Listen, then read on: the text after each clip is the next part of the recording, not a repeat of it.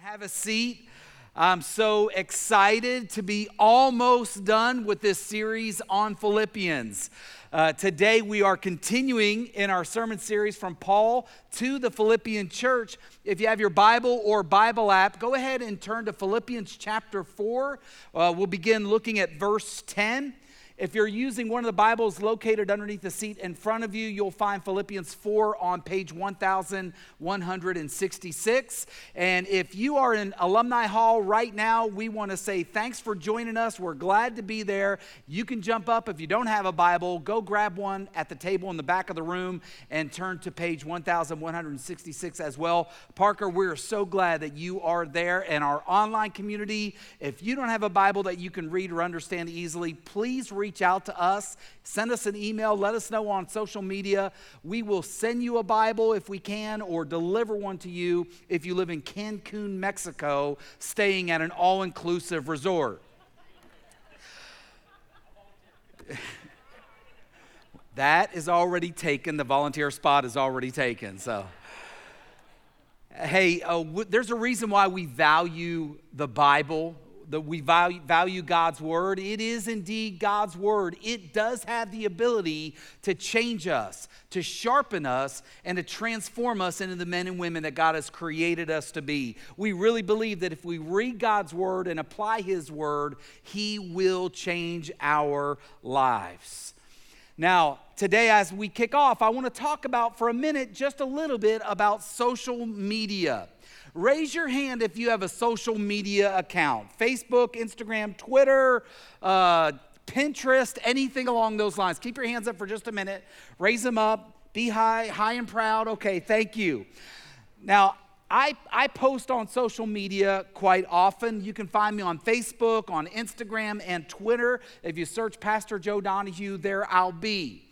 Now, if you already follow me, you know that I often post pictures of my family. I post pictures of travel highlights. I'll take videos of nonsense sometimes. Uh, and of course, I always talk about food and restaurants in my travels. I want to confess something to you, though. You will not see the real Donahue family if you follow me on social media. Uh, you won't see the arguments that I have with my wife. In fact, if you follow me on social media, you probably think that Christy and I have the most perfect relationship imaginable. And you will probably think that our children are amazing angels sent to us by God, that they are perfect without blemish or fault. You won't see the frustrations that they have with me you won't see the times that I blow it when I'm trying to be a good dad and end up being a horrible dad. You won't hear about the arguments that when my wife is right and I'm wrong, or even vice versa. Um, you won't see me posting when my kids are driving me crazy or when I'm driving them crazy. Now, every now and then I may provide a, a tiny glimpse uh, of what the real life is like, but mostly I stay away from that side of me. And people like me are the problem with social media. People like me are the problem with social media. See, week after week, I see people taking a break from social media. Uh, moms are following other moms and they think these other moms have it all together. That they work a nine to five job and then they come home and dinner's on the table and laundry's folded up and dishes are all done and they sit at the table and they get the homework done and everyone's in bed by eight o'clock and up at six o'clock the next morning. Uh, people think that as they look at other moms who do the same thing that I do, act like we have it all together, and they get frustrated and they say, There's no way I can live under this microscope. There's no way I can live up to this.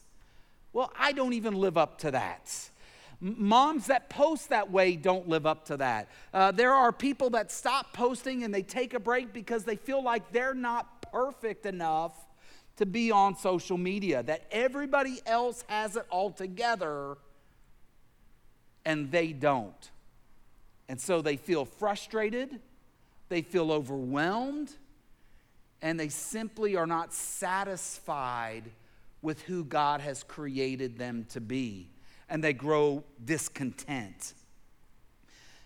When we compare ourselves with other people, we're going to feel dissatisfied with life. We will never feel like we measure up to the world's expectations of us. And ultimately, that will lead to us living our lives never being content, at peace, and satisfied. As Paul wrote this letter to the Philippians, he was chained up. He was under house arrest. He had Roman guards standing over him. He was poorly clothed. He rarely bathed. And he had meager rations of food assigned to him.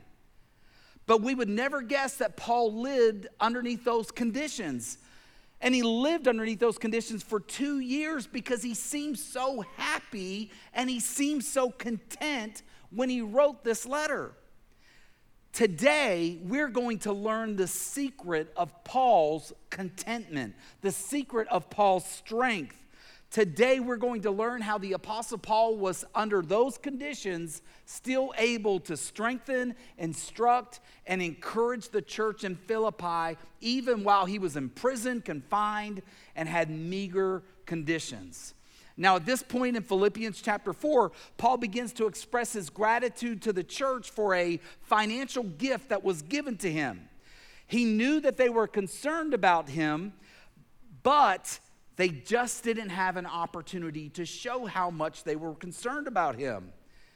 And as I begin to read, I want you to know I'm going to be reading from the New Living Translation today. You are certainly welcome to follow along from the ESV version that's underneath the seat in front of you or from your own copy of God's Word.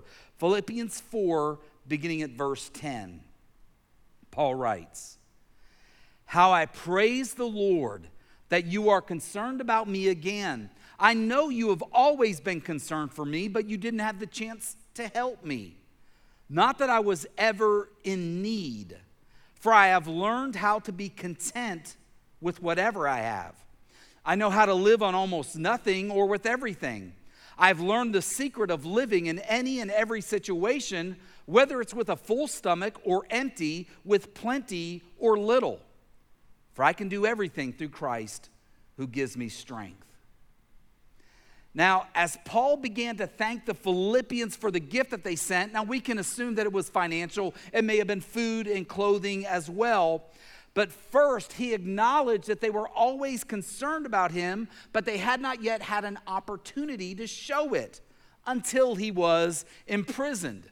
Now, if you're a part of a life group, maybe you've experienced something similar. not talking about prison, but maybe somebody in your life group was getting married, and so your life group got together and threw a wedding shower for them. Uh, you didn't have an opportunity to show how much you loved them, but now that they're engaged, you have that opportunity. Or maybe somebody in your life group is pregnant or was pregnant, they were having a baby. And so your life group got together and said, hey, let's throw a baby shower for them. Or maybe you signed up to help with a meal train when they had a loved one pass away. You were always concerned about that individual, uh, but when they had a need, that was the chance for you to show them how much you really loved them and how much you cared for them. So Paul addressed that, but he wrote from just a slightly different angle. When Paul used the word need, it actually translates poverty. He said, I, I was in poverty and you helped me. Now, I'm not sure if you're aware of what Paul's occupation was. Paul was, according to Acts chapter 18, verse 3, he was a tent maker. Wherever Paul went, he worked with his hands for a living.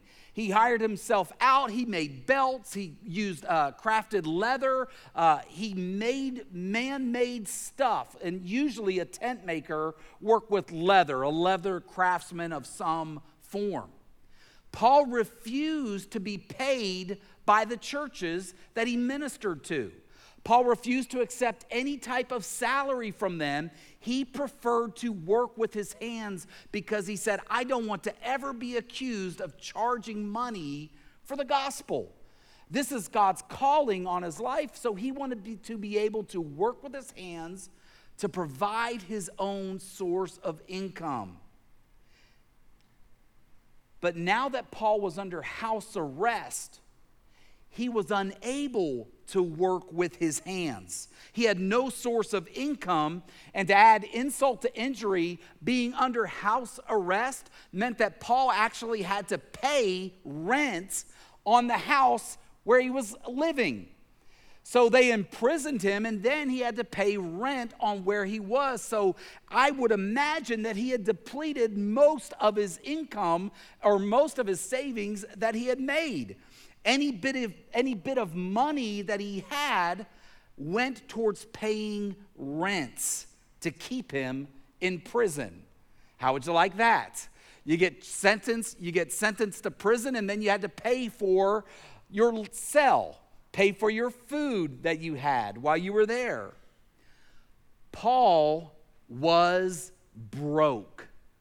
He was broke financially. When he used that word need, he meant he was in poverty. Raise your hand if you've ever been there.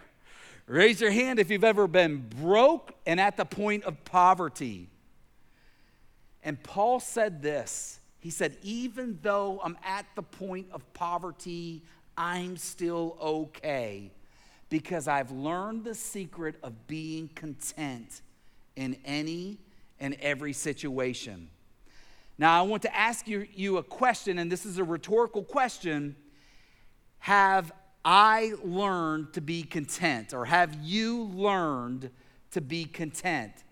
Ask yourself have you learned to be content? Are you okay with having nothing? Would you be okay? This is rhetorical. Please don't answer out loud. Would you be okay if you had no clothing? no food, no shelter. See, Paul said he's learned the secret to be content with nothing or with everything. Whether his table was filled with delicious food or whether he had no food at all to eat, whether he went to bed on a full stomach or whether he hadn't had anything to eat in days, Paul said he was content. I gave my life to Jesus in 1991, and I was very blessed early on in my faith to learn how to be content in my journey with Jesus. Now, that was a difficult season in my life. I graduated from high school, I was working construction. I made about $4.60 an hour. Almost every bit of money that I earned went to paying rents. And then what I had left, I bought some food. I had no money for entertainment. I hardly had any money to get tires replaced on my car, any gas in my vehicles. And God began to teach me during that season how to be content. And He used four passages, or, or four, really, four ideas in Scripture. And I'm going to pass those on to you today. First, I learned that God is sovereign. You can write that down in your notes. God is sovereign. The first passage that God impressed upon me was from, uh, was from Solomon in the letter in the Ecclesiastes. The Bible calls Solomon the wisest person that ever lived. And since the Bible describes Solomon that way, I'm not going to argue with them. Through wisdom in Ecclesiastes 3:14, Solomon said this: I know that whatever God does, it will be forever. Nothing can be added to it, and nothing can be taken from it. God does this that men should fear before him. I trusted early on in my faith that God is sovereign Whatever God desires to do, He will do. I can never add anything to what God does. What He does is so good, I can't make it better. And I'm powerless to take anything away from what God does, even if I don't like it, even if it makes me uncomfortable, even if it is not my preference and it goes against my desires for my life. I trust that God is sovereign, and I trust that He has allowed this thing to come into my life, even if I don't like it, to help sharpen my character and make me the man of God He desires me to be. If you want to learn to be content, you have to trust and accept God's sovereignty in your life. Secondly, I, I learned that God was unstoppable. And you say it's kind of related. Yeah, it kind of is. There was a man named Job in the Bible. If you're looking for a job, just go there. You'll find it in the Bible. There was a man named Job. And Satan went to God boasting about how the people on earth were just filled with evil and vile, and everyone had turned away from God. And God said, Hey, have you thought about my servant Job? I mean, he's righteous. He's following me no matter what. And Satan said to him, Yeah, but that's because you're protecting him. You stop protecting him, you let me attack him, and we'll see how long Job is faithful.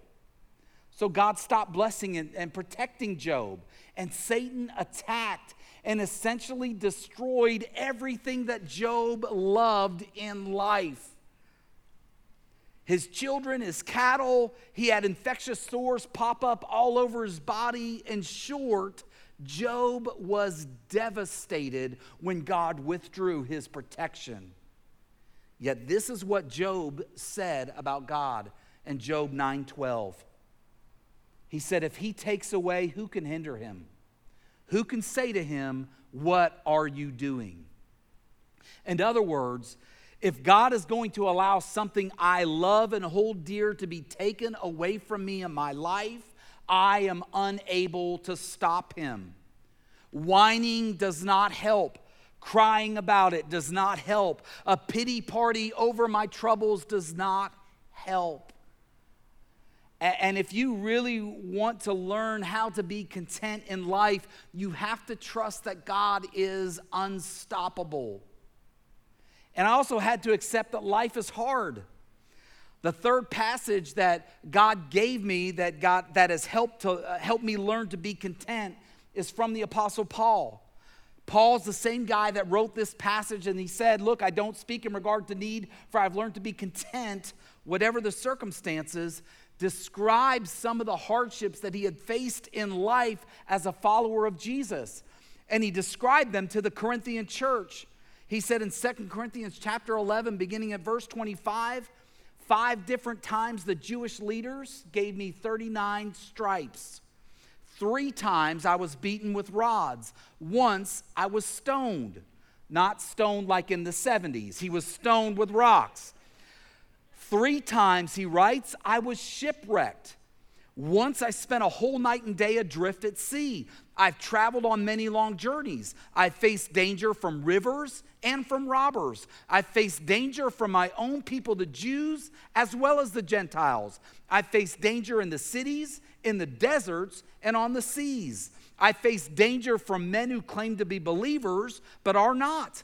I've worked hard and long, enduring many sleepless nights. I've been hungry and thirsty and have often gone without food. I've shivered in the cold without enough clothing to keep me warm. Regardless of the challenges that you and I have faced since we became followers of Jesus, our trials and tribulations are nothing like what Paul experienced. Nothing.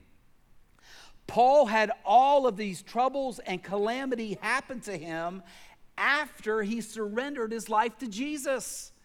After he received forgiveness for his sins, after he acknowledged that Jesus Christ is Lord, that Jesus did die on the cross to pay the penalty for his sins, that he rose from the dead, and that one day he's going to return after he confessed with his mouth that Jesus was indeed Lord, then he began to experience difficulties in life. And yet, Paul was content. he went to bed at night or he slept on, out in the desert at night at peace and content. And I learned that if I was going to continue to follow Jesus, I had to accept that life is hard, but that the truth of Romans 8:28 matters that God causes everything to work together for good to those who love God and to those who are called according to his purpose. And I believe that even if something I would consider evil happened to me, ultimately, if I continue to love God and continue to uh, walk faithfully with Him, God would redeem the bad situation for good. God would take the terrible and God would make it terrific. And I'm convinced the reason why Paul, uh, the reason why God does that is because you and I will never be separated from His love. Romans 8 38 Paul said, I'm convinced that nothing can ever separate us from God's love. Neither death, nor life, nor angels or demons, neither our fears for today or our worries about tomorrow, not even the powers of hell can separate us from God's love. See, I understood early on in my walk with Jesus those truths that God is sovereign, that God is unstoppable, that life is hard, but my character is shaped through difficult circumstances. And no matter what I face, everything has been sifted through the loving hands of God. And that He can redeem the bad and make it better. And He can take the terrible and He can make it terrific because of God's constant love that I will never be separated from. Not in this life and not in the next. And if you can begin to trust the character of God, if you can begin to trust the heart of God, if you can begin to trust the sovereign love that God has for you, then you're ready to learn the real secret of strength. The secret to strength is contentment in Christ. The secret to strength is contentment in Christ. If you want to be able to withstand anything that life throws at you, if you want to be able to walk through fire and not get burned, you have to trust that real strength, real courage, real character, real power comes through Jesus. Not in your ability to get through those hard times, but that real contentment, real strength is found in Jesus Christ. And that means it's okay to not be okay. You and I are never going to be perfect. We don't live in a perfect world. Sometimes it's like Sisyphus' stone, where we're just constantly pushing that boulder up a hill only to have it roll back down. And if we were perfect, Jesus would not have had to die on the cross to pay the penalty for your and my sin. Think about this.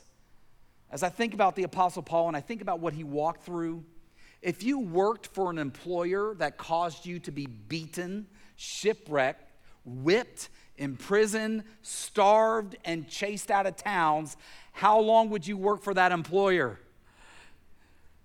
You'd be filing lawsuits left and right. And yet, as followers of Jesus, we're going to have hard times. It's going to be difficult. And Paul remained content through it all because he had Jesus living inside of him. Paul had a moment where he surrendered his life to Jesus. He committed his life to God and received forgiveness for his sins. And it's because of that he could go through anything without whining, without complaining. That is why he could say those words I can do all things through Christ who strengthens me. He wasn't talking about lifting weights and playing football, he was talking about life. and hardships and hunger and brokenness. And he said, Because of Christ, I can do it. I don't know what troubles and I don't know what challenges that you are facing today. I don't know if you're a follower of Jesus or not. But I do want to invite you to become a follower of Jesus at the close of this service. Our prayer team is going to be here after the last song. I want to invite you, come down front and tell them that you're ready to experience contentment in life through a relationship with Jesus. And they will help lead you to that life changing relationship with Jesus Christ. If you're humble, if you're willing, if you're willing to surrender your strength and exchange it for God's mighty strength found in Jesus, they will be able to lead you to that life changing relationship. Let's pray together. Father, we want to say thank you.